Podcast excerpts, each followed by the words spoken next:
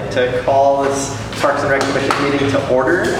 Um, My name is Alex Hackman. Happy that everybody is here and so grateful for your attendance this evening. Um, We'd like to welcome uh, our newest member to the commission, Alex, and maybe we'll take a moment here to do uh, some introductions and maybe we can uh, start with Connie down on the end and we can just go around the commission. Sure, what would you like me to say? Is there like a certain, So I, I always like to hear about people's favorite park or most Okay. frequent or but most visited park or ones that you go to. So All right, I'm How long you been Been on on the the commission, commission? yeah. okay, Yeah. hi Alice, I'm Connie. I've been on the commission for one year. And my favorite park is a tie between Hickory Hill and Terry Trueblood. So my dog Frank chooses, well, actually he can't choose. He does the same as me. Um, one year. Hi, Alex. Hi. Well, buddy of mine. Um, I am Missy Forbes. I've been on the Parks and Rec Commission for a year and a half, I think. And the city park pool is my happy place, especially in the summer. So And I've been on the commission for three months now, I believe, and uh, I enjoy Scott Park out on East Side. Alex Ackman. So I frequent most uh, often Terry Trueblood, but love all the parks and also love Riverfront Crossing as well. It's another frequented one. So I've been on the commission for ooh, so how long? I think Melissa and I were roughly the same time. So about fourth year. Yeah. So it's been, it's been a while. So, Me, Bobby. Go go for it. Alex. Yeah. So yeah, my name is Alex Stanton. I've been on the commission for less than a week or. Two days. Um, uh, my favorite park is Reno Street Park um, because it's right behind our house, and my children go to Kids Depot, so all the kids after daycare go run over to Reno Street and climb on the playground for another hour. So. Welcome. Uh, Melissa, I've been on the commission for four years. This is my fourth year, and the Sycamore Greenway is my happy place.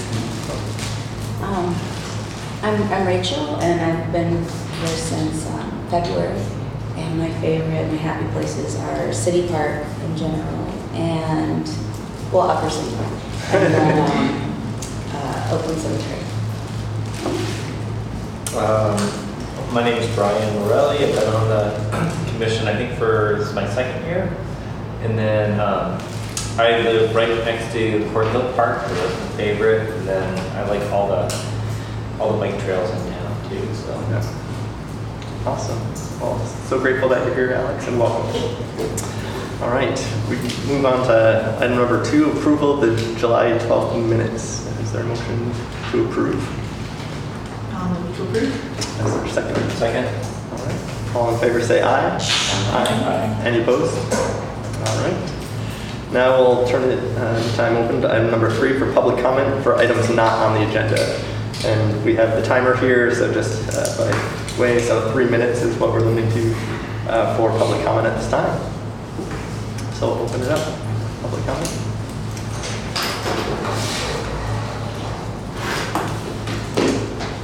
I'm Ann Stapleton. Welcome, Alex. Um, And although you probably read the letter I submitted for tonight's meeting, I wanted to thank you again for recommending that fall hours be extended at the REM pool. As an advocate for, never adversary of altering pools, I'm very grateful, as are many others. I also wanted to add a little bit of context about two points I make in my letter regarding afternoon pool use and how admission numbers provided by staff do not equate to the actual number of people in the pool at a time. Pool use. Um, RAL's bare bones schedule was instituted in January 2022 during the COVID-19 pandemic, and after the pool had been completely closed for many months. The head of the WHO didn't declare an end to COVID-19 as a emergency until May 5th, 2023, just three months ago. In January of 2022, however, when I realized that RAL's, but not Mercer's pool hours had been drastically reduced, and Brad told me it was due to the low number of pool users at RAL, I began to count bodies since I observed a very active pool. Please refer to appendix to see July numbers. Both the narrative and numerical description show 23 different days, July only has 31 days, when the pool total chart was zero to four people, but the pool is actually closed, or I counted up to 21 pe- people in the same time period. As I state, inaccurate pool use counts would not constitute an issue, except that they are frequently cited as evidence of low pool use in RAL. If these numbers are to be used as data, accurate counts matter. Second point has to do with afternoon hours. The unprecedented and limited access to RAL for the past 19 months has also erased an important history of pool use. While I'm delighted about the addition of the 9 to 11 hours, you recommend I added background about the use of RAL pool in prior years to explain why I would also love to see afternoon and evening hours return to the community. The pool was typically active five days a week in the afternoon and evenings as well as weekends, shared by children and adults engaged in very different water activities, from sw- swim lessons to deep water aquatics to overland lap swimming. Cutting out these after work and after school hours prevents RAL pool the natural flux and flow that other Iowa City playing fields, gymnasium, parks, and recreation facilities experience. Many thanks for your important work as Parks and Recreation Commissioners. We appreciate it. Any, any other public comment? Karen? Hi, my name is Karen Gray. Welcome, Alex. I am from Iowa City, and I just wanted to thank the members of the commission for listening to us last week and for voting to increase the hours. And we're looking forward to spending more time in the pool and looking forward, we hope, to seeing you in the pool. Thank you. Thank you. Any other public comment? All right, we'll move on to item number four. Parks is stormwater infrastructure. Tyler, I believe, will be presenting. Thank you, Alex. So, yep. Everyone see that okay? That's better. So we just wanted to give a little background on some of the other uses for parks besides as, as park space. So I believe the question came up uh, at the last meeting, um, kind of uh, some of the open spaces, uh, why did they just be open and not be programmed for other things? So um, stormwater infrastructure is one of those main reasons, and also one of the main um, kind of benefits of some of our parks, and one of the reasons why we have acquired some of that land and there's not some other use along it. So there are a few different types um, of uh, stormwater parks. So you've got uh, river and creek floodways, um, you've got retention and detention areas, and you have wetlands. Um, so wetlands are um, what Iowa mostly was. Um, back before settlement, um, we were prairie, but we were also a lot of wetlands. Um, so, uh, you know, that would have been prevalent in the area. But with the Iowa River corridor and uh, um, Ralston Creek um, converging right in Iowa City, um, there are a lot of parks along our streams. So whether that's the river or the creeks, and a lot of those flood at different times. Um, anyone who was here in 08 or 13 or, you know, any of the flashy floods along the creeks uh, kind of understands that. And then another thing that's a more recent uh, um, kind of invention um, for cities is retention and detention areas. So retention areas um, are, um, think of it more like um, a pond, for instance. It's retaining, it's holding that water usually year round. Um, and a detention area is going to hold water directly after a storm. So you see a lot of those off of parking lot areas or off of areas where subdivisions kind of flow into lower grounds. Um, so I treat them kind of the same here because essentially they're, they're doing that same thing. They're holding some of that stormwater flow um, and um, keeping it um, on site instead of um, washing onto the rivers or streams.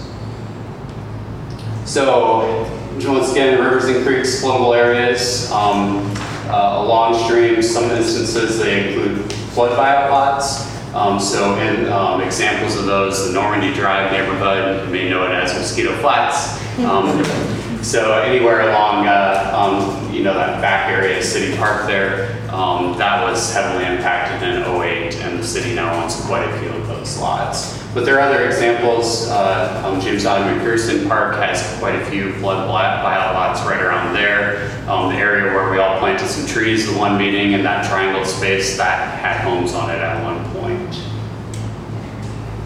So here's an example of a, uh, of a park, uh, of multiple parks actually, really functioning as, um, you know, they should in this instance to keep other infrastructure from being flooded. So we do see some homes in the Normandy Drive area here. Um, I'd say two thirds of those probably are no longer there. Um, and there are a few uh, flood buyouts and then a few left across the river at Taft Speedway at the top there. Um, so this section, well, it's not showing up on there, but uh, um, then you also have um, Terrell Mill Park across the bend of the river there, and you have one of our newer ones. Uh, it's number 310 up there, kind of middle. That is um, Foster Road Park. Um, and then this goes down around to the peninsula as well. So lots of parks right in this one area functioning as um, stormwater infrastructure in a way. Was that 2008 or? That was 2008, correct? Yep. So uh, if you think, if you're standing in City Park in 2008 and you think of where the park's um, shop building is there, the water was up to the eaves. Um, the um, water was almost to the top of the um, um, fence on the um, uh, tennis courts. So that gives you an idea of how deep that was. So here's that example of uh, James Otto McPherson Park and some of those, uh, those what were flood buyout lots along the creek there. Are there still active flood buyout lots, like that are the city's targeting, or have they all been As, acquired? as owners are willing to sell, we're available to talk. Um, We no longer have federal money to, to do flood buyouts in the Normandy area, um, but we have, as recently as a few months ago, purchased a property that became available. So they, we still are, um, kind of on a case-by-case basis. Same with some of them around McPherson and a few other places too. So uh, trivia question for anyone. Uh, Name two parks that are home to creek dams and what creek they're located on. Anyone have an idea? Even one? I have a guess, Hickory Hill. Park, Yep. And Hickory then one. Ral- Ralston Creek. Yep, it's definitely Ralston there. Any other uh, guesses on any other ones? I know one of the other ones was named as one of the favorites by one of you, so. Well, Scott Park. Yep, Scott Park. So if you think about driving down um, uh, Scott Boulevard there, um, you're driving across the top of essentially the dam there. Um, so that is another one.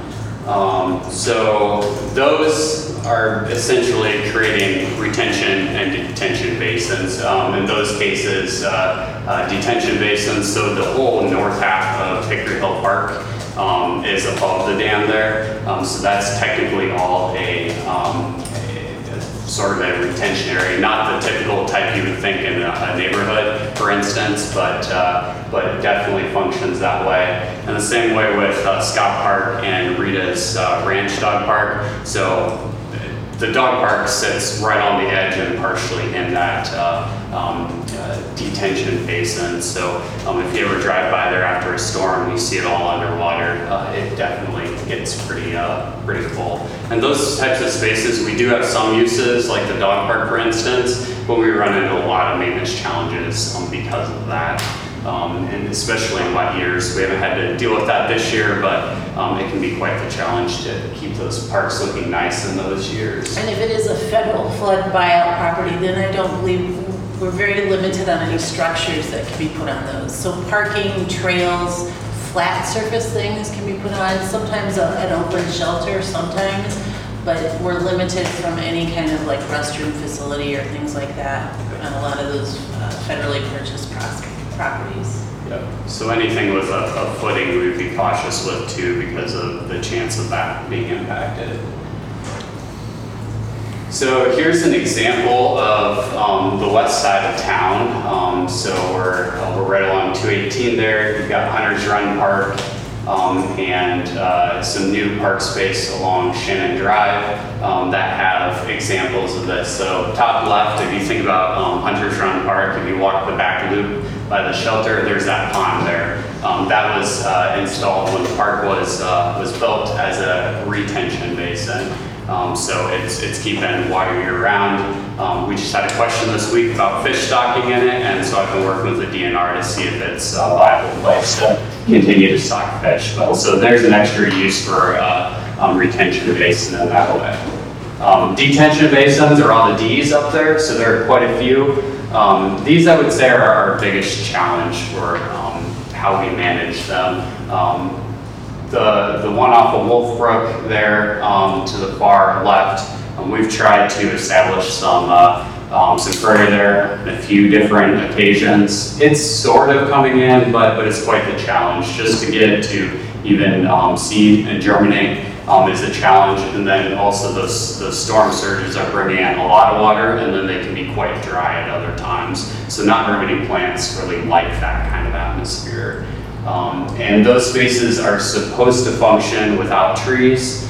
Um, and uh, that just helps them absorb more of that water. You don't have those roots potentially impacting those uh, um, those other features in there. The one off Wolf, Wolf Brook has a, a split net, so it's kind of like a miniature dam in the middle. Um, and then the Duck Creek Drive kind of functions as the, the dam on the other end of that.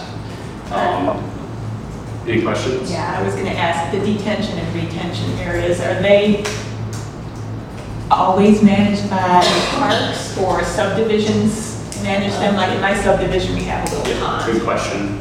Um, both. Um, the further back in time you go, the more often they were accepted as, as park spaces. Um, our recent uh, stance on that has been, um, you know, we're not getting a whole lot of other use besides just uh, the stormwater management in that neighborhood. So in a lot of instances, they're now um, the uh, um, homeowners association that cares for them because that neighborhood is specifically the one benefiting, and we don't have as many other uses for it. But but definitely both all I think around it's town. probably close to 50/50 right now throughout the city of what we maintain versus what a homeowners association maintains.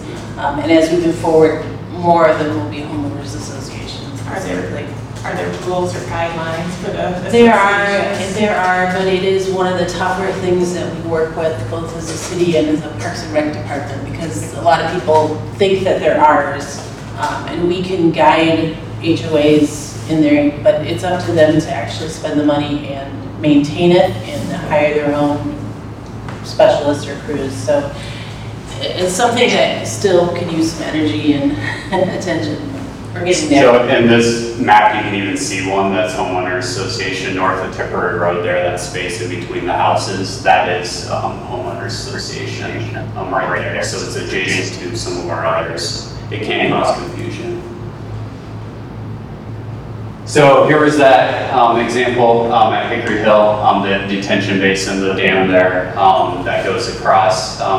Dams create even um, an additional challenge for us in, in this instance with this one and the one at Scott Park. Um, Those are, um, uh, someone looks after those from, I think it's the state level um, that comes around and inspects those. And then we have to make repairs and um, whatever need be um, from those inspections. Because really, if, um, you know, if they fail, there can be a a bigger chance of a, of a problem in some of those instances. Most often at Hickory Hill, that's removing the volunteer trees that start growing in it. We clear that quite often because of that state inspection when it happens.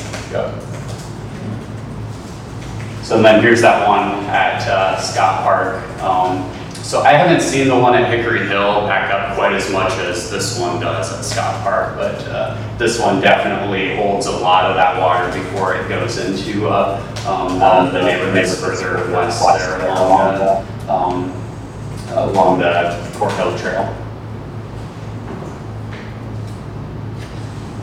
So wetlands, uh, they're areas that tend to have shallow water, um, substantially covered with vegetation, growing in shallow pools, and they're typically not connected directly to streams.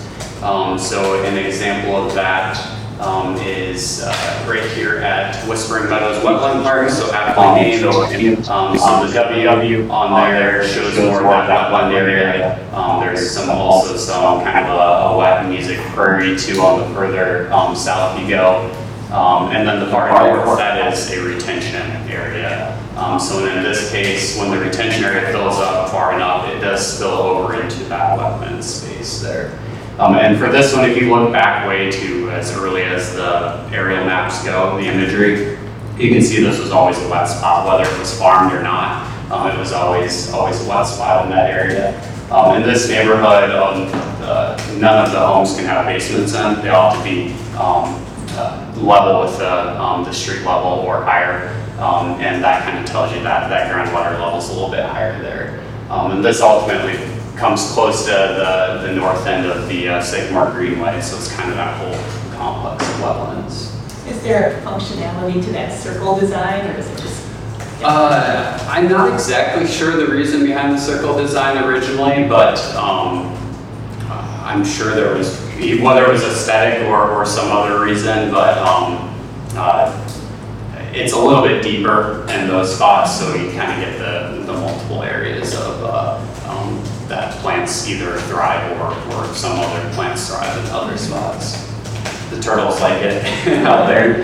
Good enough. Um, so here you can see, I just listed some of the, the ones that, um, uh, are the obvious ones for these, but I put numbers at the top there by each of them. So you can see over half of our parks, um, uh, have some sort of, uh, stormwater, um, kind of infrastructure in them. Um, so a lot along rivers and creeks, and some of these have multiple of these. Um, retention and detention, about 15 of those right now. Um, and then uh, wetlands, uh, six, that includes some smaller ones in places like Lower City Park and spots along the rivers. So this just is uh, another visual. Um, so uh, if you think about where they're spread out throughout the city, um, this gives you an idea. So blue are the rivers and creeks, um, parks with those. Um, purple is retention and detention, and the wetlands are green. Um, so a lot of wetland type spaces down on the south here, and then up at uh, up in near um, uh, Wireworks um, and the kind of uh, the peninsula um, area up there. And then kind of the rivers and creeks spread out through the center there, and where Ralston Creek does its, uh, um, its kind of branches over there on the full east side of town. So we spoke a little bit about challenges throughout, but the dam management's uh, definitely, um, you know, an extra set of regulations on top of uh, um, just general maintenance there. Um, Mowing and tree removal, um, so like he was mentioning, they function best without trees in most instances. Um, That has a bit of a, um, a challenge if we get the site and it's had trees on it prior to it being becoming city land, um, that can be a public, uh, um, kind of perception, um, why are you cutting down the trees? Um, when in a lot of cases, the engineers are saying, these trees have to go, um, because it needs to function. And that would be something we hear about almost every year because we go and do, there's a certain part of the creeks that get cleaned out each year. Usually between November and January, when public works staff doesn't have, isn't plowing snow yet, they oftentimes have time where they will go in and they'll start cutting back all the vegetation along the creeks. Once again, it's so that when there's storms, we have a stormwater management and the stormwater can flow through. It's the quickest ways to get a lot of calls from a neighborhood though, is when they start cutting down the brush and some of the volunteer trees. A lot of times it's not high quality, most of the time it's not high quality trees that are in there, um, but they are things that are potentially blocking the, the flow of the water. So uh, we, we're getting to the point where most of them have been cleaned out in the last probably five or six years, so it's getting to be a little more commonplace. Uh, But that practice had not been regularly done for probably decades, so we've had a lot of catch-up work to do um, to make it better. And it, that's usually not our call as Parks and Rec, that's usually an engineering, stormwater management, through public works call. Um, But we're the ones that get to go out and meet with everyone on site when it happens. So it may not seem like uh, grasses and forbs of flowers and such hold the bank better, but they really do. Their, the root system is finer and it actually goes quite deep. Um, so that functions a lot better than a tree canopy that's a lot of times non-native with non-native shrubs underneath. Then you get that, um, that brown layer at the very, uh, very bottom. It's basically just soil, but a lot of times nothing else on there. So you're getting a lot of water across that fast and it erodes quicker. We can see banks uh, fall in, things like that. So even though, you know, you might see a tree hanging onto the side of a bank with all the roots exposed, um, that's not doing a whole lot to stop that, whereas um, some of those prairie plants or, or other um, grasses would do a better job with that. So um, that's just something to remember, um, kind of with the, the science behind that. Um, actually, a, a raindrop falling from the sky has less impact on the soil if it contact, contacts it directly than something with um, physics makes the raindrop drop more corrosive if it comes off of a tree first. So if it's dropping from the leaves, um, I'm not uh, I'm not really up on all the physics of it, but uh, I do know that's um, that's the case that it uh, um, somehow makes the impact greater.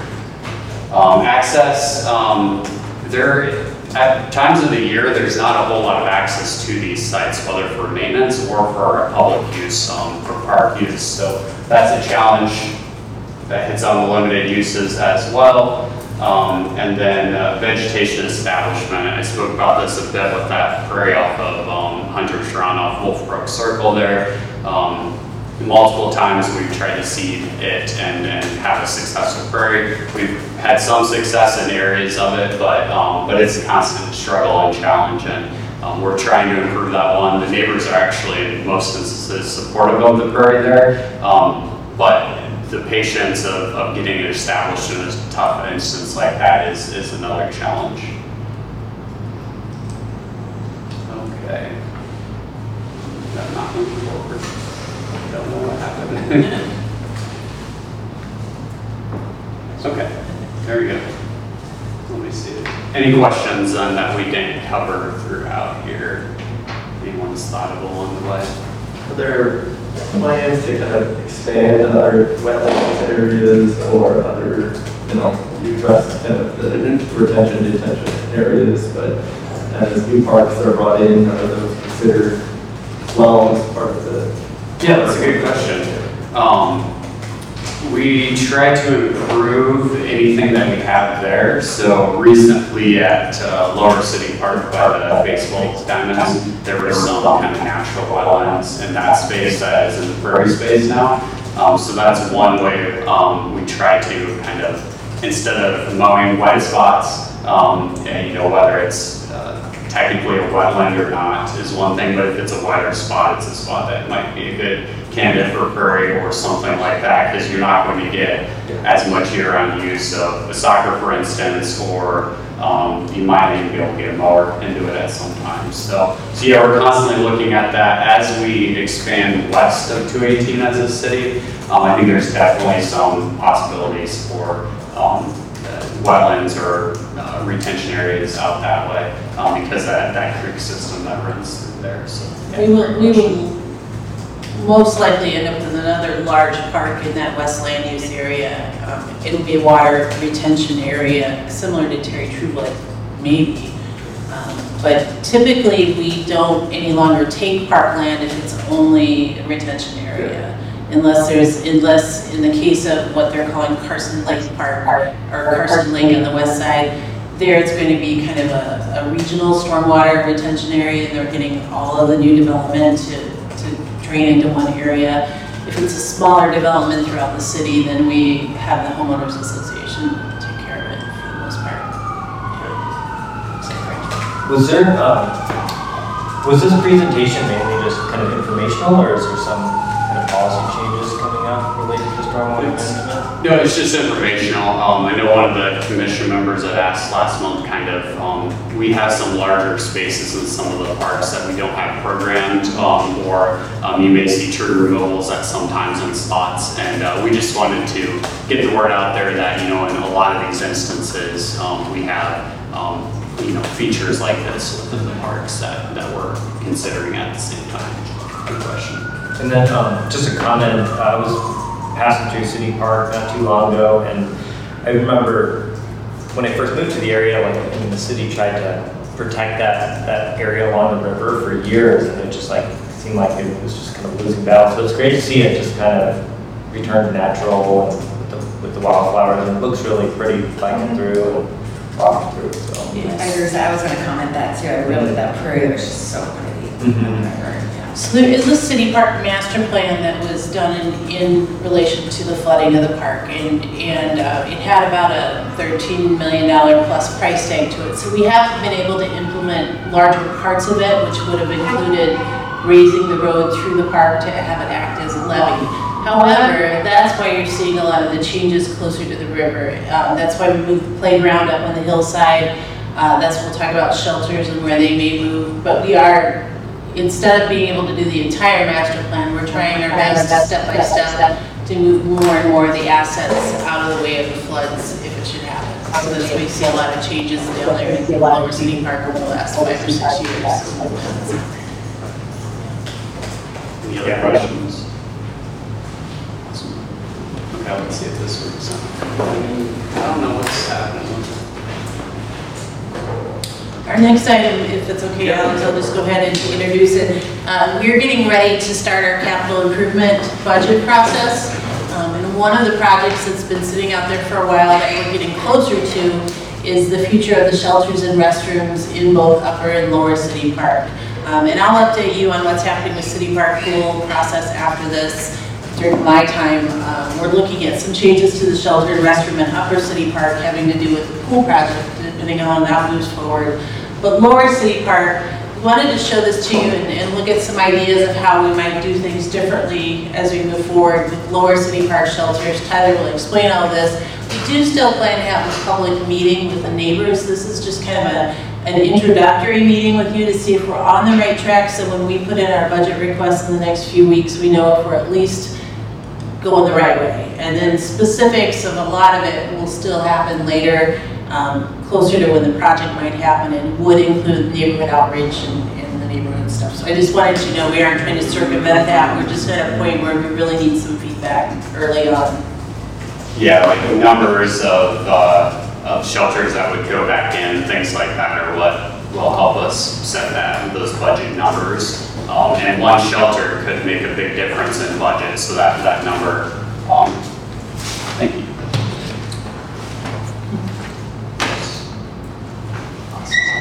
So here you see, if you, uh, if you look at the map and you look at any of the green and the red, those are what are currently there. And what are green and blue would be part of um, our current thinking of what would be there after the project. Um, So all of the shelters um, and restrooms in Lower City Park are in pretty rough shape, aside from Shelter 6, which is the large one at the right of the screen there, Shelter 10, which is the new one by the um, playground on the hillside there, and then the Riverside um, uh, Festival Stage Shelter and restroom there. Um, So those are a little bit newer um, and a lot better shape. The other ones have been there um, for a long time. I I didn't look back exact how many years, but some of those are uh, probably seven years old. Um, And they're, they're really showing their, their wear and tear. Um, And even some of them, like number five, um, when I went to get another look at them the other day, um, just seeing some of that uh, decay on the back side of it that um, you don't notice from the road. Um, So there's, there's quite a bit of issues with most of the others. And the um, the master plan from 2016 um, has things moving um, closer to the hillside. Um, So this would um, be in line with that if, if those blue locations were, were chosen to put new ones. So that's kind of the overall thinking behind this. Um, You do see that um, it's a few less overall shelters, um, but higher quality ones that we would propose going back in.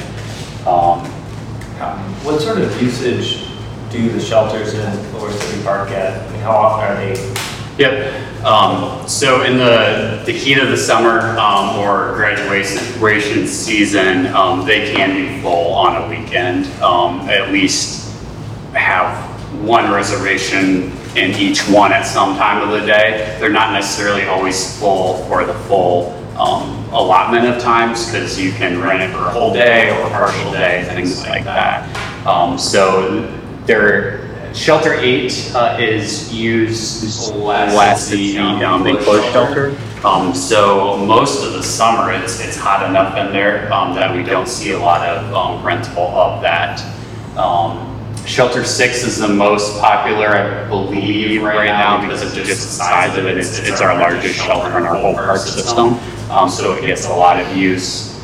Um, I would say most of the ones uh, like 13, 12, and even 11, um, there's not a playground near those anymore. Um, so those don't get used quite as much. Um, uh, it is kind of nice in, in the plan. There's there's uh, showing an idea of a new one in between 12 and 13 there because you can kind of be off um, on your your own in, in a sense there. So it would be nice to have one there, but moving the other ones closer to either the ponds or the hillside and the amenities are, are kind of the idea. Would you replace the enclosed one with a different enclosed one? So the thought is actually, if we move forward, depending on what happens with City Park Pool, and we know what's going on there, if we go through a replacement at City Park Pool, the idea is to build a bathhouse that would likely have an indoor shelter attached to it. So we would have heating for both facilities, have it in one spot rather than having it in two different spots. And that would likely replace the, the indoor shelter that's down here. And that's in the uh, improvements plan for uh, a year prior to, one year or two prior to this, so it would, it would be in place at that point already. Do you think it would be harder to book that shelter if it was a part of the pool though? Um, not necessarily, and it would be a lot easier during the rest of the, when the pool's not open. I think that's something it would give us a better programming, ongoing programming space throughout the entire rest of the year. Um, I just had so many like Yeah. parties and family reunions in that spot and to have it incorporated with the pool, just seems like there'd be a lot of, a lot of traffic and more congestion. But- Is it rented quite a bit? 'Cause it- I mean, It's been not rented very I remember the ice often. skates on in that Yeah. building. We have, we've had uh, quite a few instances of vandalism in that shelter the last few years as well. Um, in the middle of the winter, um, also, um, at other times of the year, but, um, broken windows, uh, and, and doors and such. Um, so it's, it's an extra challenge with that as well, kind of sitting out there where it is, um, you know, in a, a darker space, harder to get to. Um, so like Julie said, the others with the other, um, area, that would cut down on some of that, but then you, you do have, uh, there's trade-offs with it for sure. Yep. So I'll go through a few, hey, it's working out. I'll go through a few, uh, just kind of pictures of what's out there. Um, so, um, our standard designs are shown on this, uh, this page. So, um, what we've been going to from our Parks Master Plan, these were what were proposed in that, and this is the types of shelters we've been adding throughout the whole system for consistency. Um, and really that kind of standard look that you know you're in an Iowa City Park when you get to this, uh, this place, there's, there's some common threads throughout. So the top one, um, that's actually um, the one that's at Willow Creek, but it looks a lot like most of our other larger shelters. Um, so that would be um, what a large shelter would look like. Um, and the small shelter, um, this one is actually the one at um, City Park now by the playground. Um, so that is kind of the standard that it's called Coverworks Shelter. Um, it's got the, the metal um, kind of design. There's different color schemes and whatnot for that as well. What's the capacity for each of those? Uh, so, oops. What are these? There, oops, it's just laggy. Um, the large one, I think we, well, so the small ones, I believe we put six picnic tables in usually. There's a couple of different sizes of the small ones too, so, um, they can vary by, you know, you know, six to eight feet um, in kind of size, but um, typically they have six uh, um, picnic tables on each with six capacity at each, so 36 approximately. Um, And the larger ones are somewhere in that, uh, you know, 50 um, kind of range um, without being too crowded in there. Yeah, great question. I'm sorry, I apologize. Going back to the number nine shelter um, at City Park, it, does that have anything to do with, again, that like stormwater, you know, retention or detention area that's a bit too close to the river to build there? Okay. That's the reason that one's kind of an outlier there. It's also a long way from any um, ADA accessible kind of space, so it takes more infrastructure to get to that place um, as well. So any updates to this would all, would all be connected by accessible paths. Um, when, the, when they went in, it was well before kind of that uh, that part of history. So um, it, it'll be nice to have everything um, completely accessible out there as well. Have you um, started removing any shelters already? Like, for example, where some of the new ones are? D- Are they replacements or are they just? We have not removed any at this point. We, when the um, carnival came down about five years ago, there was a very small one there that held one picnic table that came down, but there have not been any other No, And the new removals. ones are proposed, those Yep. aren't there yet either, Right. those are proposed. So is the net, what would be the net change, like, in terms of number of shelters? Is it, I'm counting just the red and I'll, I'll cover that a little bit when we get into it here. But uh, it's, I think it's three different, but um, I'll be able to tell you in a second. Can you say again what the time frame we're looking at is for this? It's 26? Yeah, so it's a couple years away from when it would be in the budget. 26, or maybe it'll get pushed to 27 at this point, we're not sure. So I guess to start with the bathrooms, um, we call them red brick and gray brick uh, internally. it's kind of the easiest way to explain them. So red brick is one of the original structures from when the zoo was in uh, City Park. Um, so the idea at this point with that one would be, it, it's a cool structure. Um, it's actually set up with four doors on it. Um, so we think it'd be possible to split that into four um, single stall restrooms to fit our, our um, kind of uh, goal to get to single stall, more um, inclusive restroom spaces. Um, and uh, just kind of keeps some of that character there. Um, we have a new roof on it. Uh, um, you know, the, it's in pretty good structural shape, um, you know, without having a structural evaluation done on it. It appears to be in pretty good shape. Um, there would need to be changes inside, but using that envelope, um, um, I think is, is what, we'd like to propose at this point.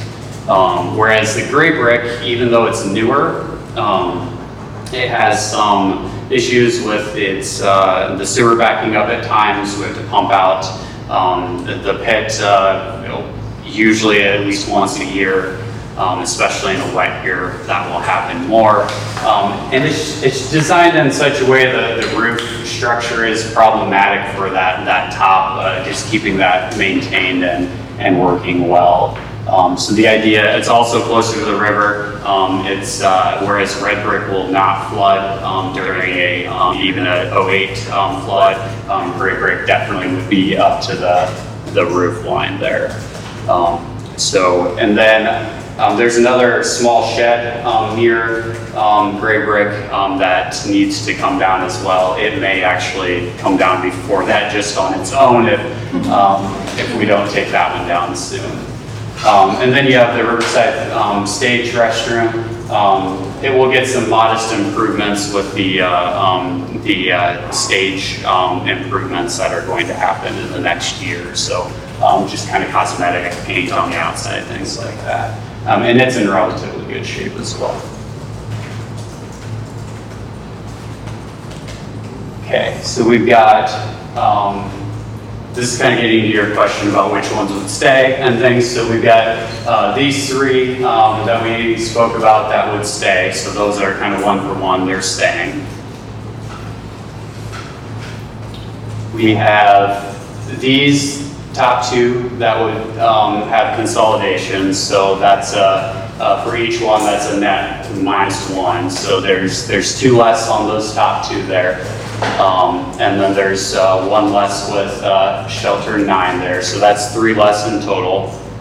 And it's important, another thing to note is when they're close together out there, like these are, that we're saying consolidate, it's rare that they're both rented at the same time. It's usually groups want one or the other, and, you know, so it's, it, that's part of the thought of consolidating them into one as well.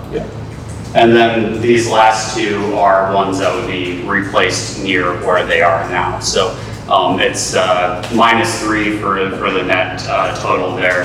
Um, But they will be new, refreshed um, shelters. Um, uh, It's a substantially large cost um, for each one as well, so we're trying to um, kind of balance that with everything. Um, Either way, these need to come down at that point, all of them do. Um, So, um, you know, it- it's, it's not a question of being able to save one. Um, The one I thought that may be able to be saved is shelter five until I went out, water on the backside, and there's rock going up into um, uh, the, um, kind of the framing that goes all the way across the structure. Um, So so it's, it's a challenge um, in any of those instances. Any questions on that? Is, uh, is there a consensus on whether we're going the right direction? Nothing's set in stone. Um, We're just, like Julie said, trying to get a budget number. Um, My only concern would just be fewer, I mean, just because the shelter is bigger doesn't mean, um, right, know, you might be better off having two smaller shelters, because then, you know, if you have smaller groups, they can both use it. So I, I guess that would be my only concern, is if reducing the number of shelters would, you know, limit access and, you know, for different groups wanting to use it, so. I haven't seen the numbers. I, I think we could go through our records and also give you an idea of what the size of groups are that are, because I think they do put that on their rental. We could, we could let you know, like, the size of groups that are renting them. Uh, I think from size standpoint, most of these, this new um, style, if you, if they're the ones that fit the six tables in, are very similar to most of the ones that are out there. Um, Like you see in the pictures, there's about six tables in each of those now, so those would be comparable. Um, And uh, most of these and this one would be comparable. There is one slightly larger one, which we do have one large one in the plan too. So that would kind of take the place, um, a large size there. Um, and that one's used quite a bit for family reunions and stuff like that, larger gatherings, so. Can I just make one tiny little point? Sure. Um, So you, the only data you have um, access to is, is rentals. Um, But, um, you know, I and my friends, my friends and I go down and just have lunch in an empty shelter and we're not the only ones. And so you don't have any data on people that use them. So it's a good point. We don't have data, we have staff that would, that are out there every day. That's what we rely on for those kind of, kind of head counts. And, and I would say that that is probably, we don't hear as much about um, people wanting shelter use out there as, as wanting just picnic table, more picnic tables spread out throughout for exactly those kind of gatherings. So, um, I don't know that we've really had many requests for more shelters ever, but more picnic tables Well, for it's sure. true. I don't, I guess I don't really care if there's a shelter over me, but, but people do use Yeah. Yeah, no, that's, that's a good point. Given that we are reducing some capacity on the off chance that we do proceed with this and find out that we don't have enough shelters, that they're overflowing, people can't get reservations when they want, that gives them the ability to go back and add in another one or two down the line.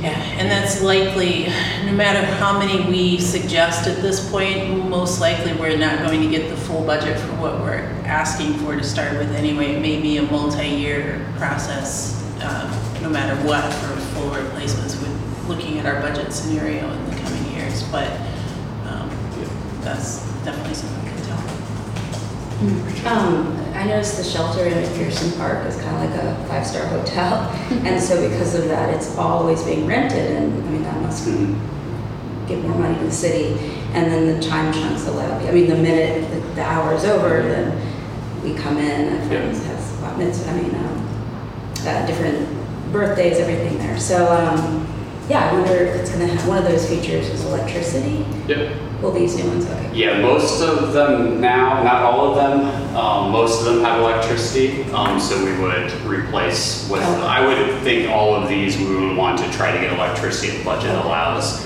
Um, and one of, one of them on that plan, the larger one would be like the one at, at McPherson. Um, the only difference being the, the column bases would be, um, more like the one at uh, Willow Creek, because they're, they're more cost effective in that way. Um, I've noticed in several of these images that most of them are accompanied by a a grill or something of the like. Would the plan be to remove them from the sites that are being removed and put new ones close to the new shelters or keep them spread out? Yeah, ideally with the new shelters, I think we still have some spread out throughout the park as well. I can't tell you how many are out there, but um, if we did find that people were just wanting to use open spaces rather than a shelter to go, um, the, the grills are a lot cheaper to, to put in than, than the full structure, so definitely a good point. The, um, I know the university is putting some fire pits around some of their outdoor structures. Is there any, I don't know, consideration of doing something like that? So it's always an option. We, we typically uh, put it out as an option to neighborhoods when we get ready to talk about a new park or a park renovation, and I think we would in this case too. Um, So far, we have them at uh, Cardigan Park and Calder Park. Those are the only two. And they've been very successful in both of those with almost no issues that, that we're aware of. I will tell you, most neighbors are kind of skittish about it still and typically veto the idea. Um, Although it's, it is, it is an option at any of them, pretty much, so. There's one in the current REAP proposal that uh, Project Green is assisting with at uh, the Ashton House, um, kind of uh, away from the house, but in an area there. So um, there will be one in kind of the general neighborhood um, in the future, assuming that gets funding.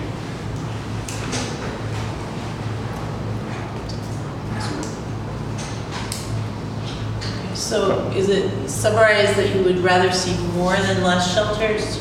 Or you're okay with combining some of them if we determine that's what needs to happen? I'm gonna be hearing all over the board. I think it's okay to combine them, and it's important to update things. It just, like you say, McPherson is beautiful, so people want to rent, it. So, you know, build some beautiful ones, and, and it's like, oh my gosh, you can't even get a shelter. And it's something for the Parks and Rec to decide, oh, well, we need to, to need, we need another one.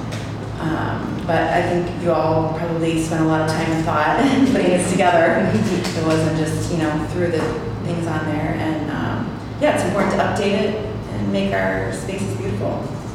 I think having a good variety of sizes as well for different groups and, uh, is beneficial as well to help, especially at the larger parks when we have these- those options available. So some consolidation I think makes sense, but making sure that there's a variety of sizes as well. And that, I, Yeah. I I agree that you wouldn't want to build too many and then find that they're not being used, you know, that, I also like that, like you said, to have them connected, um, so that people, you know, who may need certain access, you know, special access in order to get to those places, they can do any of those shelters. I, I like that concept. Yeah, just the accessibility is nice uh, to hear, just to make it more inclusive and more individuals able to use. I was also curious just where the bathrooms are as well, so making sure that Yeah, they having would- little kids, it's, don't want to trek across. In general, they'd all be fairly close to that red brick that would be proposed to be um, uh, renovated. Um, So there'd be one a little bit further away, but it's, it's in walking distance to the baseball um, restrooms as well that are over there. That's, I think that's the feedback we needed to, you'll, this is not a done deal yet, you'll still see this feedback. Um, the answer to the picnic table question, that's the question I get the most often, is where, what happened to all the picnic tables, both at City Park and a few of our other parks? It all relates back to COVID, quite honestly. Uh, if you noticed all the extra picnic tables that appeared in downtown Iowa City, uh, those all came from our parks. And they were loaned, Um, and they're still loaned every year. So we put in a proposal in the next budget that either we need them replaced for the parks or the downtown association needs them replaced to give us our tables back. So they've been getting a ton of use downtown and won't begrudge them that at all, but that has caused a lesser supply throughout the park system, so it's important to know that too. So, Who did the art on those pictures? Um, it was an artist that was contracted by the downtown association, so unfortunately I don't know the details of that. Alright, Next meeting. Um, just a note that we know that the October 12th date will not work for the commission meeting. Well, you could all have a meeting, but there won't be any staff members here. It is our National Parks and Rec Conference that week, so myself, Tyler, and Brad will all be gone. So do you have a preference to maybe the week before or the week after? And i- if we don't have agenda items that month, we would just go ahead and cancel it. But I just wanted to kind of poll you to see if you had a a preference for a reschedule. So the, the date it normally would be, with is that the 12th? I believe it's, Or the 11th. oh, the 11th, sorry, wrong date on my, my part, on the 11th. So it would either be the week before on the 4th or the Or week. the 18th. Or the 18th. I would, I mean, if no one, ca- I would really prefer the fourth. I would too. Two, four, fine. Either way is fine. Either way should work. Okay. Kind of looking like the 4th is the, okay. We'll plan on the 4th. um, And as I said, if, it- if we get closer and through September, and we find there's not an agenda item, um, then we would not have the meeting in October. We'd let you know that ahead of time, so. So,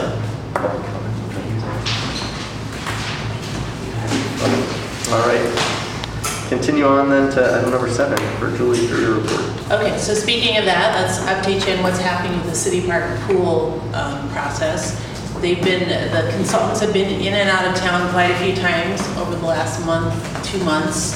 Um, They're still waiting on the testing results of the core samples that came out of the cement. So they took core samples out of the cement. Um, They've come back to us with just a whole lot of questions about the, when things were replaced, when equipment was replaced. So they're working on their recommendation and report.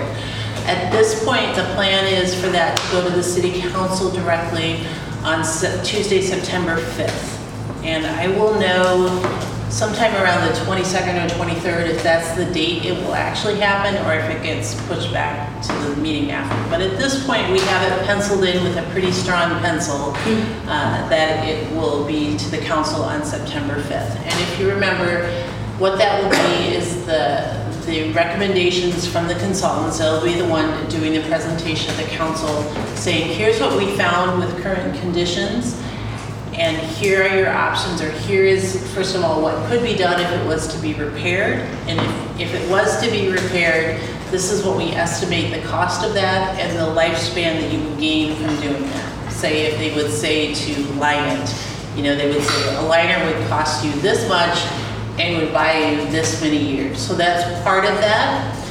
They would also then take it through the nine goals, the things like accessibility, the things of welcoming to LGBTQ users and, and other users, shade, um, access into all areas. They'll take those nine points and they will give the council a recommendation based on if they say it could be repaired, these are the things in those nine points that would be accomplished, and these are the things that might not be accomplished with a repair versus uh, a full-on renovation. And at at this point, the plan is, I'm gonna say black and white because it, but it never is at Iowa City. But it's meant to be one of those two decisions of either repair the pool or completely replace it. Um, If it's replace the pool, what that looks like, we have no idea at this point. It could be replacing it with exactly the same pool that, shape that's there. That is an option that could be considered, or it could be something else, some other ideas and amenities within that. They have, the council has agreed to it essentially happening within the fence line of the current pool. So we're not looking at anything huge water park like, um, if it were to go into a full-on replacement. Does that make sense? So if the, if the council on September 5th decides to repair the pool, That's the path we go, and there's no further public comment or public input after that, because that's the choice, is to repair, and we'll take it right back to a staff level with the consultants at that point, and, and figure out the construction documents of how to make that happen. If their option is to renovate it or re- renovate slash um, replace it, then we go into the full-on public comment scenario. And just to remind you of all what that would be, it'll start out with a big general meeting. We've said open house, but I don't want to get too stuck on the word open house versus general meeting versus basically a large gathering where everybody's welcome to come. And how that actually plays out, we don't have the specifics on that because we don't know if it's going to happen yet. I can tell you, we've kind of targeted a date. If on September 5th, that that happens and they say, let's go on with replacement, most likely we're gonna try to couple it either with the big Halloween event at the end of October or one of the indoor holiday markets. We're gonna try to do it at a time where we're already capturing a crowd of families and general users and try to, if it's a large like open house type thing, try to capture two groups at once. So you can kind of think of that as a time frame. And then after that, or concurrence with that, will be the different focus groups happening. Focus groups are open to everyone to apply for. We plan to have an online form, and part of what we'll be asking the commission to do is help get the word out to people that are interested or you think have an interest in what City Park would be, to sign up for that. Because they'll sign up, it'll become a database, and then based on the attributes of the particular group. So we have a group that deals with disabilities, so we'd like everyone in that group to either have a disability um, or be a caregiver for someone with a disability. So you'd have to check that on your box when you, when you put your name into the hat for it. Um, And then, so when those choices are made of who's in each group, the group, the consultants choosing it will not see names of any of the people that are being chosen. They'll be assigned a number, so we're trying to do it randomly, but I want to tell you that randomly, but within the criteria of each of the focus groups, and trying as best we can to match the demographics of our overall city for each particular type of group. So the same racial makeup, neighborhood, you know, getting a good mix of people from all different neighborhoods, those kind of things. So, uh, and there's a couple groups that don't have random selection, one being all of you. There'll be a Parks and Rec Commission meeting, uh, focus group if we go that route. And obviously, you're not randomly selected, you're, you're doing it because of this. Um, There'll be a child care group where hopefully Missy will help us with some names on that. But we want to make sure we have a mix in that group of uh, small child cares, but then also some of our larger before and after school type care programs. And so those will be targeted invites for that particular group to make sure that we get all the different, and they may not be uh, targeted necessarily to Iowa City residents because some of the leaders of those um, childcare groups may not live in Iowa City. For the rest of the open groups, priority goes to Iowa City residents first. Does that make sense? And a lot of, a lot of details with that. All of that data from the first um, public meeting and all the focus groups will then be taken by the consultant and they would come up with three scenarios of what the pool could look like based on those criteria. Two of them within the $10 million budget and one up to $15 million. Uh, Those three options, assuming once again we aren't repairing, assuming we've made the decision to replace, will then go out and there'll be a survey, a statistically valid survey done based on those three options.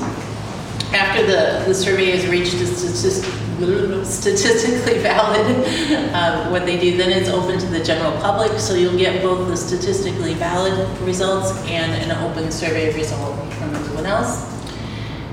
Then it comes back to another public meeting, likely with the Parks Commission at that point and City Council. And then hopefully at that point, we have a final answer where we're going. About this time next year, you would look for, if we're re- replacing the pool, you would look at the pool to shut down about this time next year and be closed through the following season if it's a complete rebuild. If it's a repair, I can't answer that question of when and how it might happen because it all depends on the scope of what's being done on that. So that's where we're at right now. Um, The big date is this September 5th, so hold on to your hats and we'll see what the, see what the recommendation is at that point. Yeah, Brian?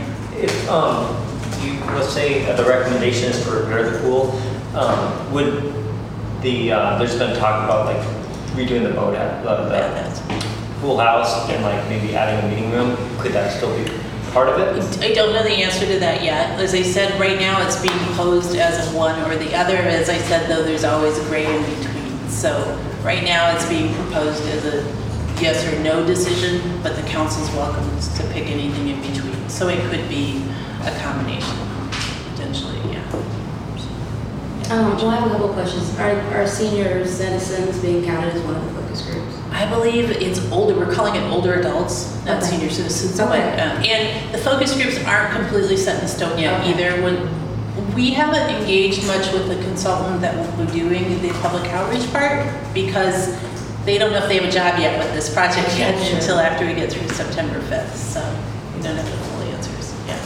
Um, when did the city council decide not to go beyond the fence line?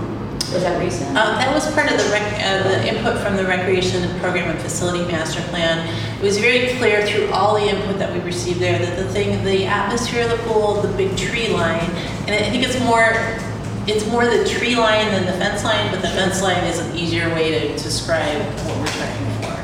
Um, I will say with that, though, that we've discovered there's issues with the storm drain, which goes along the western side, just outside the fence. If you look at it, it's sinking. So there might be impacts outside the fence line over there that have nothing to do with the pool necessarily, but we gotta fix that too, so we'll see. And this process isn't a duplication of what BerryDunn did, right? It's, the BerryDunn was like the whole facilities Yeah. master plan, and this is just focused specifically on the So city park pool. that's a great question, and I've gotten that quite often. So the, the BerryDunn work before was the recreation facility and master plan. So it was looking at a delivery of all recreation program and facility. There were two very direct questions in the statistically valid survey about city park pool, because we knew that was one of the, the topics. That one, the statistically valid survey at that point, if you remember, seventy-one percent of residents wanted to see a new configuration of the pool. And that's kind of what led us down that first pathway. Um, But this is specific for City Park Pool this time. The focus groups that we had before were about general recreation program and facility um, delivery. So there's been public comment saying, well, you had a focus group that was all city staff. We did because it was about our, the way we deliver services in the community. So we had uh, NDS, police, fire, uh, public work, all the other departments that are often out in the neighborhoods. We did have them meet with our consultants because we wanted to talk about how can we, you know, not have overlap and yet extend our services that all of us are doing. So there's been a lot of, there's been some public talk about, that's not fair that you had a city staff focus group about City Park Pool. We didn't. It was about the, the overall plan area, so those are all good questions. And I'm happy, this would be a great time, for other questions you have or think your neighbors are asking or, yeah, Rachel. What's the big Halloween event? Oh, so I believe the date is the 27th, Brad's not here tonight. Um, It's our big annual event that we have based generally here out of this rec center, and it's for families, it's free. Uh, Generally it gets several thousand people through the door. So we think it'd be great to try to capture the- all those people coming in to get their input on the pool at the same time in some way, shape, or form. So, yeah, and then the holiday market happens second or third week in November on a Saturday morning, same thing, a lot of traffic, a lot of families, a lot of people coming in for that too. When we did the park master plan in 2016, our big public outreach event that time was the same day as the holiday market, and it was a really great success for getting a lot of people that wouldn't have come out just to talk about the parks that were here anyway and wanted to give their opinions. Yeah. You said there was a, um, after-school care child focus group, or, but, I mean, the, the pool's not open in the school hours, so. So uh, that would be part of our child care group. So a lot of the before and after school care programs operate summer programs. So it's probably more accurate to say the summer camp programs. Okay. It's, it's any school age care group that comes on a bus and shows up at the pool wanting to swim together. I'm glad to hear that you're gonna have that focus group for um, people with disabilities, just because that, that is something I've heard. I had a parent say, I can't go to City Park, I my kid there, they can't get in. Um, there's an 18 inch lip around the whole thing, and, I mean, there's a staircase, and then there's an outdated wheelchair, and talking about ADA and what they were doing, when was the park, or when was the pool built? Yeah. People never thought about people with disabilities, it didn't matter, you know, they were marginalized. So it's, you know, to think about something that's universal that all people in Iowa City can use. Not based on your ability, but based on your wanting to do it, be involved. So um, I think that's just really important that I just, I'd heard it t- two different times from parents that, um, well, they go to Coralville because it's accessible. Um, I thought that was a shame. Um, the city, uh, obviously doesn't have an accessible pool for people. So. Questions on that? Okay, a couple other quick updates. Uh, Our summer uh, free events in the parks are still happening. There's something every night this week. So tonight, uh, Rita's Ranch Dog Park, it actually started about 40 minutes ago, but there's a Dog Days of Summer event. Uh, There's also an event happening at City Park Pool tonight, a back-to-school swim. Uh, We had a big teams pool party yesterday. Tomorrow night's party in the park at um, Green Park, so a good chance to see the gardens and the new playground there. So there's lots of stuff still happening uh, through next week too. We've had over 50 free events throughout the system. It's been a rocking summer for our rec staff. They have really gotten out and, and put that with some of our other newer programs, the pollinator, uh, pollinator crawl and, and other things. People have been very active in the parks and it's been busy. That being said, registration began yesterday for our fall and winter programs. So if you have kid, kids or adults that want to get into our programs, that's available. The uh, brochure is online.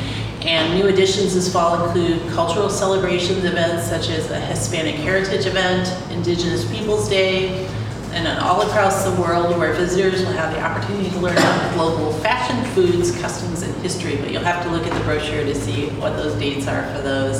And then we have a new one happening October 8th at City Park, and that's called Get Outside Outdoor Rec Fest. So they're working on something that's really going to capitalize on outdoor recreation skills, teach kids, families, have them have an opportunity. They'll get to be inside the historic cabins that day, I believe. So kind of a new special event. That's what I have. Um, so forestry's had a bit of an uptick in after hours call-ins the last, well, there were three call-ins in eight days, so, um, uh, not storm damage, most of them, but just random tree problems, so they've been busy with that. But one thing they did get since the last time I believe I was, um, at a meeting was the, uh, the smaller, um, aerial bucket truck. Um, so it's on like a, uh, it's on a uh, Dodge Ram 5500 chassis, so it's uh, more maneuverable in that way than the larger um, kind of dump truck size uh, um, one. Um, but it has almost the same lip or reach capacity, um, and it kind of it's it's different in the way it functions to get to where you're going, but um, uh, it makes it more maneuverable in some instances. So we're, we're thrilled to have that. We can split the crews into two different crews now, which we've wanted for quite a while um, to, to just get efficiency. Um, and because now, or before, if we had split into two crews, they wouldn't have had the truck to be able to do anything off the ground. So that's been super helpful. Um, so we're excited about that. Um, uh, more tree and kind of park related, uh, we're applying for a grant again for the fall for a tree planting um, through uh, the community forest pro- um, grant program through um, DNR. Um, and that will be um, at Hunter's Run Park.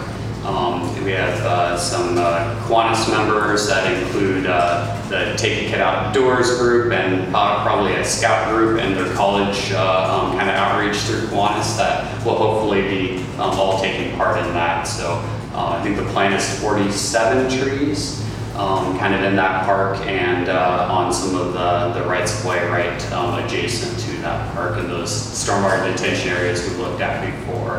Um, so uh, exciting there. Hopefully we get that grant um, uh, and are able to do a, a nice another big planting. Um, playground for um, uh, Happy Hollow should arrive tomorrow on semi. Um, So we still have to wait on the contractor to get the rest of that work done there. Um, they've got a deadline of this fall yet to do that, and then our staff is installing that playground once, uh, once it's all ready for us to go. So, um, but the fact that it's here, um, and uh, really it's on its way in transit right now, I believe, from Wisconsin, so um, it's, it's a good thing to have. Um, And then the uh, restroom shelter uh, um, kind of renovation at uh, um, North Hickory Hill. That should hopefully be starting next week. Um, They put out some uh, um, erosion sock already this week. They're going to put up some fencing around their work area um, either this week or early next week. So um, you'll see that, uh, that older structure come down there and the new ones start to go in. And those are still, should be on track to um, uh, be installed this fall yet as well. So those are kind of the main highlight the big projects. um, Unless anyone has questions about anything else they've seen out and about or anything. All right. Don't have anything for the chair's report. I'll have commission time and any items for future agenda. Maybe we'll start with Connie. Okay, um, yeah, I had a few things. Yeah. I missed last month. Um, first I want to acknowledge, like, there's so many cool things going on, you know, it's like, oh man, I'm gonna miss the thing with my dog tonight, you know? Yeah. It'll sound fun, and, um, we just live in this amazing community, we're so fortunate, really. Um, and human nature is to bring forward complaints, right? We're all not gonna agree. So with that in mind, um, I just had a few, you know, um, people I talked to. Like I said, I'm gonna get commissioner on here so people can. Right, That's what you- that's your job. That's right. Um, it was a small vendor for the farmer's market, wondering about the necessity of insurance, that she would only do like six or seven of the markets per season. And it's a very small booth and she, that if she had to pay the insurance, it would take away a quarter of her profits. Um, so just wondering what's So- up about that, because I didn't, I couldn't Yeah, answer that so question. the, the issue is vendors starting last year were now required to have liability insurance to be a part of the market. We were probably one of the last markets in the state that didn't require it. Um, it, it came from our risk management company and our attorneys, and that's the best answer I can give as to Okay. why we have to do it. Okay. Um, there are several different options that vendors can do, but unfortunately, it's one that staff doesn't have any leeway on. That Okay, well, that's, no. yeah, we Um, understand it's, it's been a change for them, but, Yeah, yeah. yeah. Okay, um, and then this was like something I noticed, just, you know, we put in that beautiful structure downtown, and it looks dirty. Yeah. And I was wondering if, like, there's like a book that the kids climb on and different things, it's like, can it be resurfaced into something that's, it's not such a sponge of dirt? I don't know, I just, it looks dirty. And it- there's no reason for it to look dirty. Yeah, we can look into that now. Oh. And so the Ped Mall Playground, the other thing you've probably noticed is that the surfacing is coming up. Yeah, there's chunks Yeah. of. So we are in Yeah. conversations with the contractor and the installer that it's This still should have lasted in a way warranty. So there's some different things that we still need to have addressed, so we Yeah. can definitely look at that. Because it, I mean, I mean, hopefully the rain would wash it off or something, but th- there's no way to clean what is happening right now. Um, unless it like every day someone took a concert or something. Um, oh, I had a question about outdoor basketball courts in the city, just, uh, you know, how many there are and possibly a need for more in certain areas. um, Sure. Where teens gather and give them, you know, a physical outlet. Yeah, so right now they are at, I'm gonna help this, Wetherby, Court Hill, Oak Grove, College Green, North Market Square. City Park we'll get a new one um, Yeah. with a tennis court. um, So- rehab. Um, and interesting you brought that up, uh, Tony Branch from UAY has contacted me. He's got a group of kids that want to, or not, I don't know, some, some of his participants uh, want to come in and meet with me and talk about that next week Okay. with some ideas.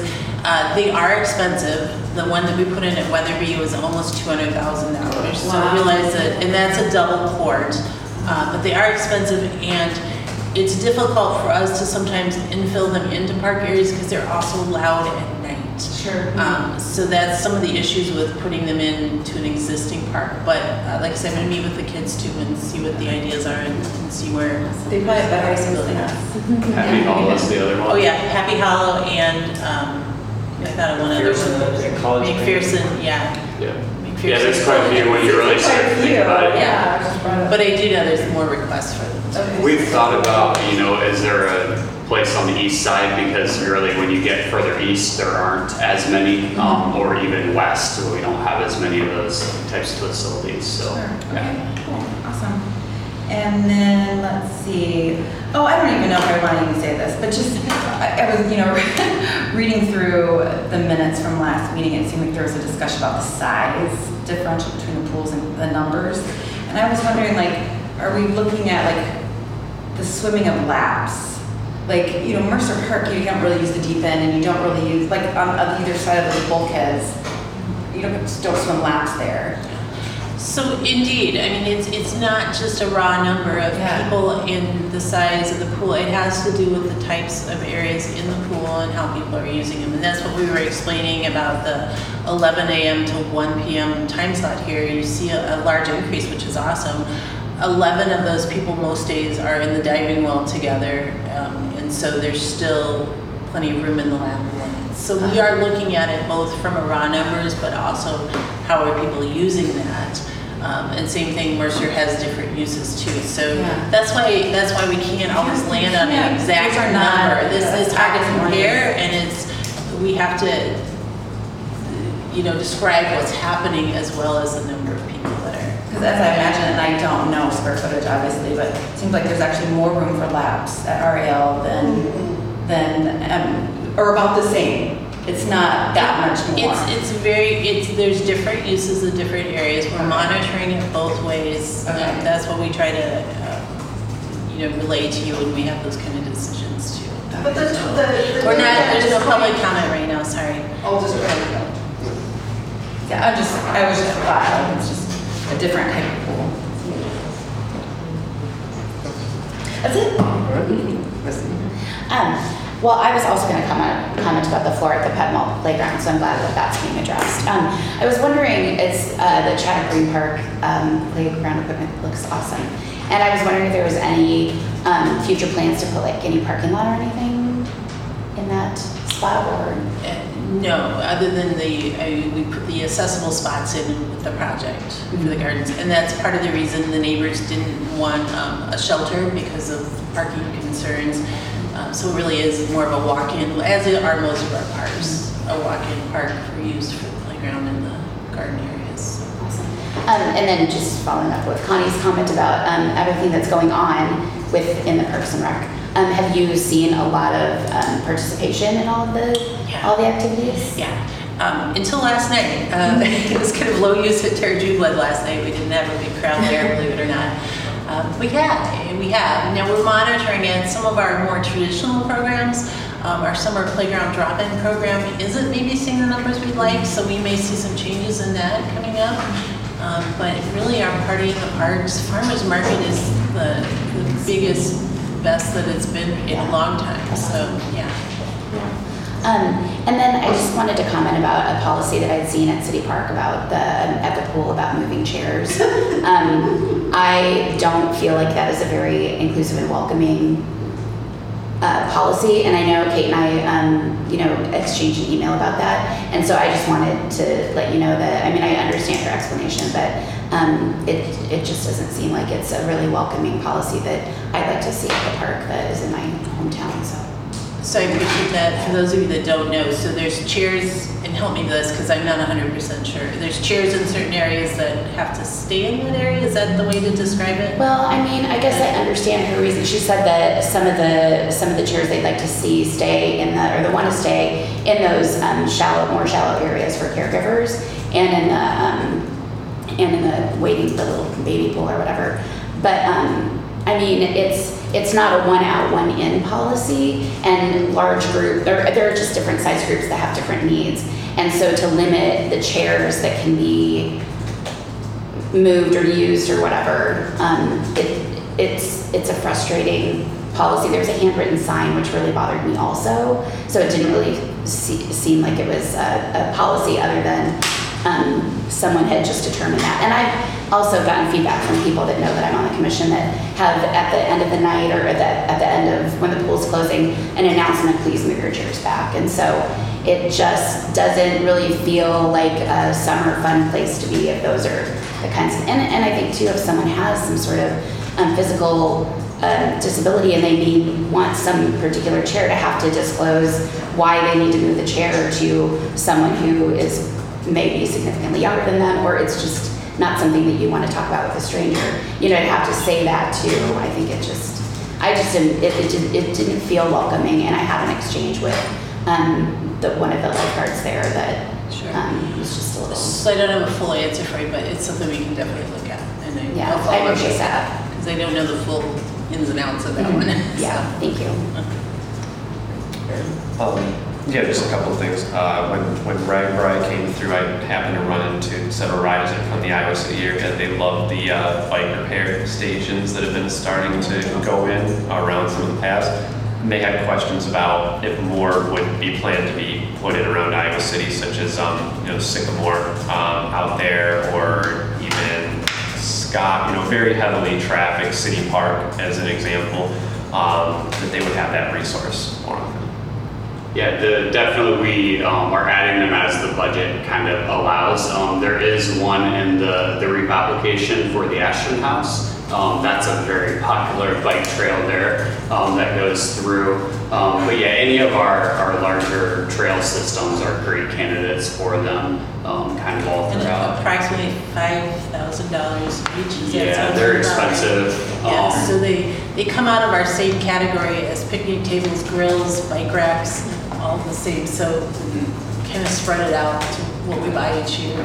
And we go with that model, it's slightly more expensive than some available on the market, but the ones that um, are a little bit less expensive, we have not had good luck with the longevity of them, so we end up having broken ones that aren't good for, for anyone then, so. um, But yeah, that's a good point, we'll, we'll definitely uh, um, continue to add as we can.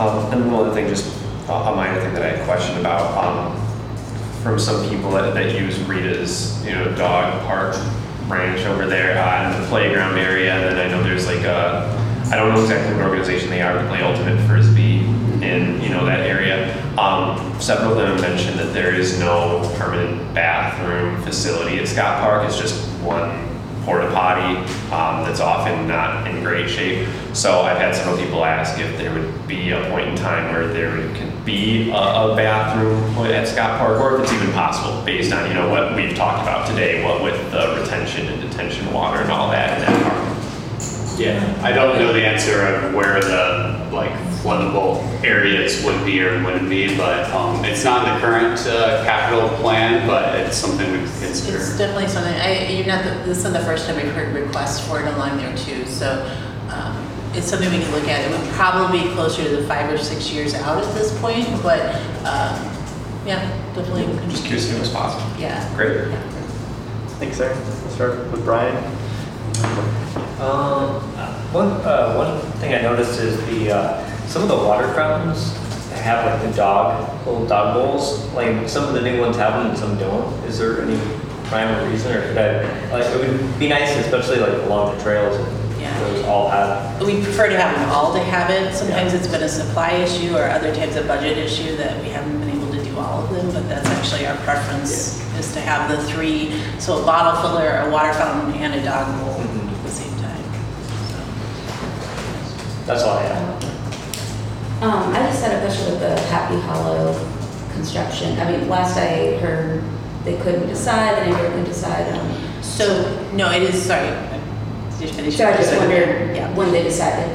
Um, it was way last spring, so it's been bid and, and the uh, contract's been given to a contractor. It's been there all summer. They just haven't been there yet to work. Uh, But it- they will be skinning the field again and then replacing the playground and adding some new accessibility paths. Um, Hopefully, hopefully really soon because their, their time frame is running out. But yeah, it's still coming. And we just reached back out when we knew the playground was here now and got confirmed again that, you know, they're planning to be there this fall, so.